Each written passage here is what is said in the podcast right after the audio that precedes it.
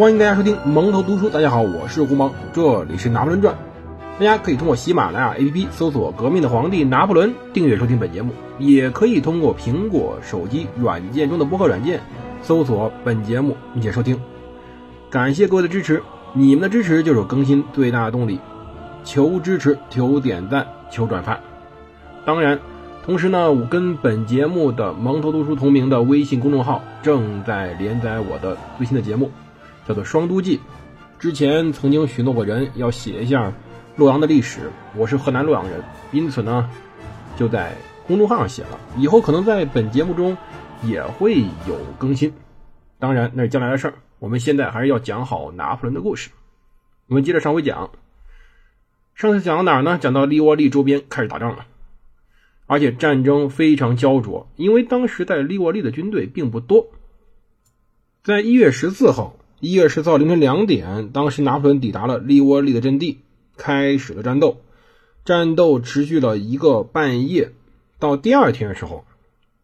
到第二天当时的马塞纳师抵达了利沃利高地，来挽救之前的茹贝尔了。当时他们是从西南方向赶过来的，从西南方向向利沃利村开进。同时呢，另外一支部队突然出现了法军右翼，当时第八十五半旅就此开始遭到攻击，暴露在对对方的枪口之下。在这一军队的右翼，第二十九轻半旅正在和几个克罗地亚营鏖战。这有意思啊，这个奥地利军队啊，这点得解释一下。奥地利军队因为奥地利统治区域比较广，因此人很杂，经常这个军队就什么匈牙利掷弹兵、奥地利旅、克罗地亚旅这种，因为他们每个人语言还不一样，所以就只能用一个国家或者一个民族的人去编成一支军队。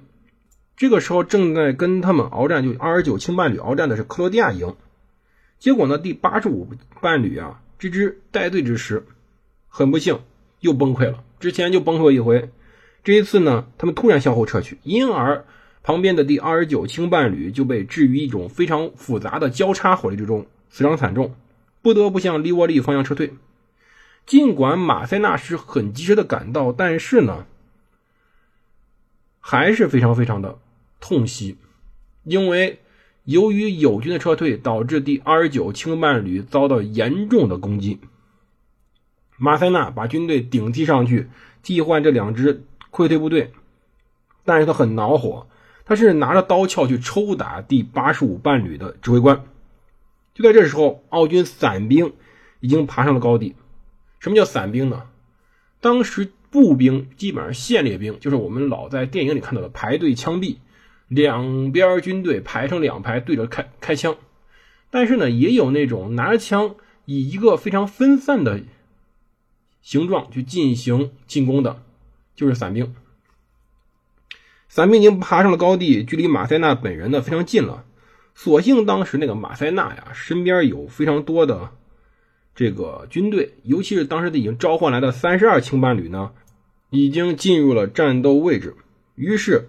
他把自己置于队伍的头列，将将军和士兵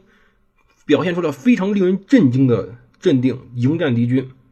但是布吕纳指挥着第七十五半旅配合正面进攻，十点和十点半之后，他们再次控制了高地边缘，把奥军赶了下去。马塞纳师这时候终于把敌军反推成功。当他走下高地时候，法军右翼仍然非常困难，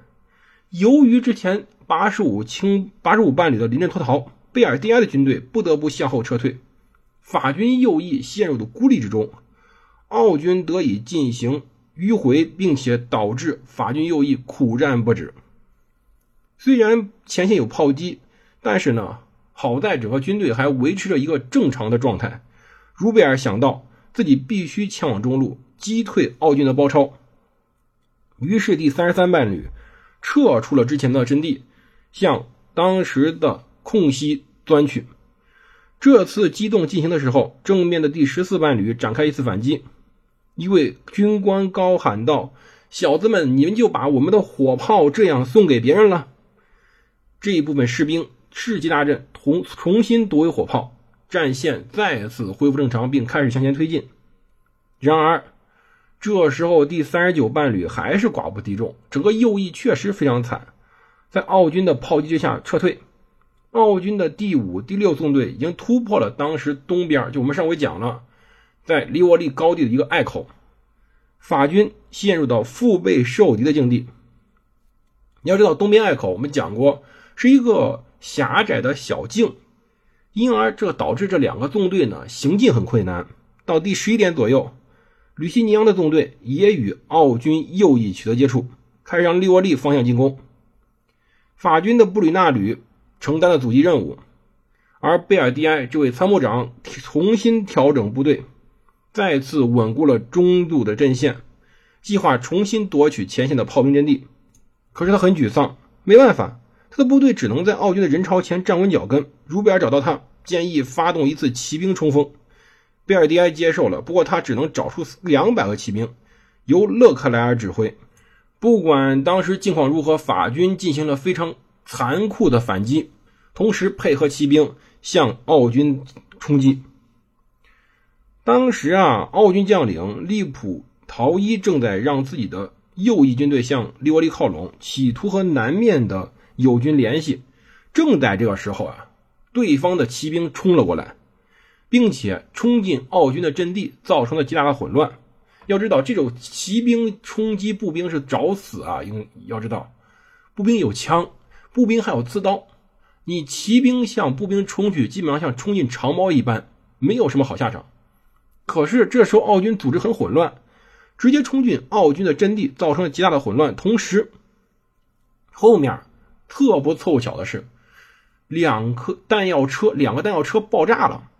要知道，这战争中很多意外会扭转局势的，奥军两个弹药车的爆炸导致当时奥军不知道该怎么做了，军官手足无措，使得军队呢不知道该前进还是后退，失去了战斗纪律。随后法军迅速压上，奥军的左翼和中路迅速崩溃，丢下所有的辎重向北溃退。右翼的吕西尼昂企图向西南撤军，但是不幸被雷伊什这时候正好逮个正着，他刚赶到便碰上了。于是这部分奥军呢，绝大多数人是被俘虏了，而不是被战战死了。至于从河谷上爬墙的那一支，结果呢被第三十六、三十九半旅反身一击，进而被勒克莱尔另一支骑兵冲杀溃逃，向高地下方跑去。这一次要知道，就是因为勒克莱尔一次冲锋，结果伴随着当时倒霉了两个弹药车的爆炸，整个奥军崩溃了，被法军一次反冲锋集体性的崩溃，中路和左路立刻崩溃，右翼的吕西尼昂军队被俘，爬墙的那群特别行动队被杀被俘，非常的凄惨。要知道，这次战争，这次利沃利大胜彻底葬送了阿尔文奇，也使得奥地利人彻底失去意大利。当时啊，奥军普罗维拉部九千人已经跑到了曼图亚一带，但是当时已经获得胜利的拿破仑迅速把军队重新整编，立即南下驰援塞吕里耶。最终法军在曼普亚北部把这支 军, 军队给驱逐了出去。乌姆泽弹尽粮绝，他的整个补给只能顶到一月十七号。这时候最后援军也被击溃，他还有几天时间，他没办法。要知道，欧洲的战争啊，不像咱们东方战争这样，欧洲战争贵族基本上不想把自己玩死。一月十七号没粮食，那么好，投降吧。乌姆泽献城投降，投降拿破仑。从此奥地利救援意大利的努力全部破灭了，并且消耗了大量的人力、物力、财力。我们讲了十三期，你看前前后后奥地利派出了三四位老将军，派出了二十几万的军队，分四次进攻拿破仑，但是被一次又一次的击败，被追得到处跑。尤其是对于国力的消耗，以对于当时军队士气打击非常严重，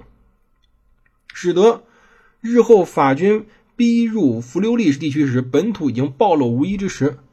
当时的奥地利表达出来战斗力远远不如之前的德意志击败当时法军的那个样子了。在卡尔大公手下，曾经几次击败法军，甚至还不如在意大利的这支军队。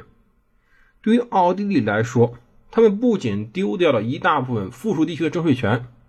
更重要的是，他们连军队丢失了军队的魂魄。而对于拿破仑来说，拿破仑接受了乌姆泽与其五百名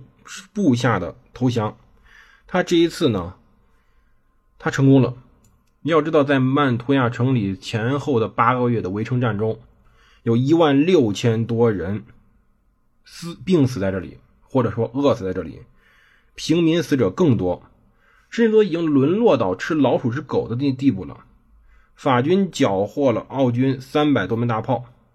并且还找回了之前被奥军所抢走的一百多门大炮，算是还回本了。乌姆泽和他五百名部下离城时候享受降军待遇，返回奥地利，但条件是不得与法军交战，除非有战俘交换。其余俘虏被押往了法国，参与农业生产和工程建设。曼图亚投降呀，当时对于法国是震动的。有人回忆说，大批民众簇拥着一名公职官员，宣告法军的荣耀，在号声中公布了这一消息。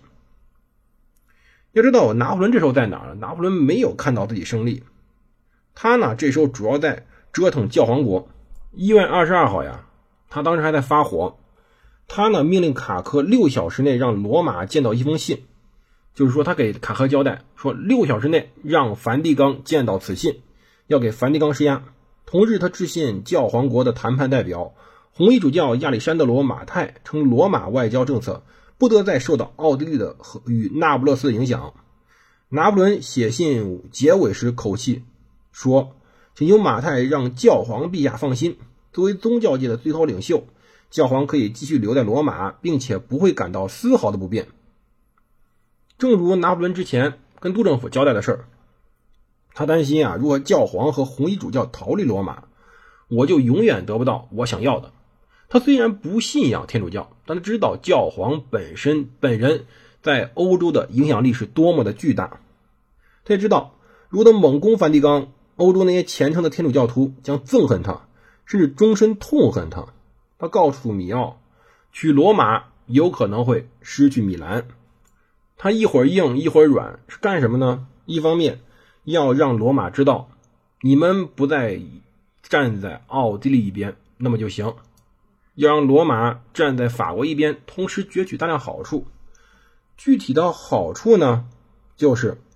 二月十七号，在经过了一场小战役，对罗马还跟当时的法军打了一小仗。经过一次小战役以后，教皇求和，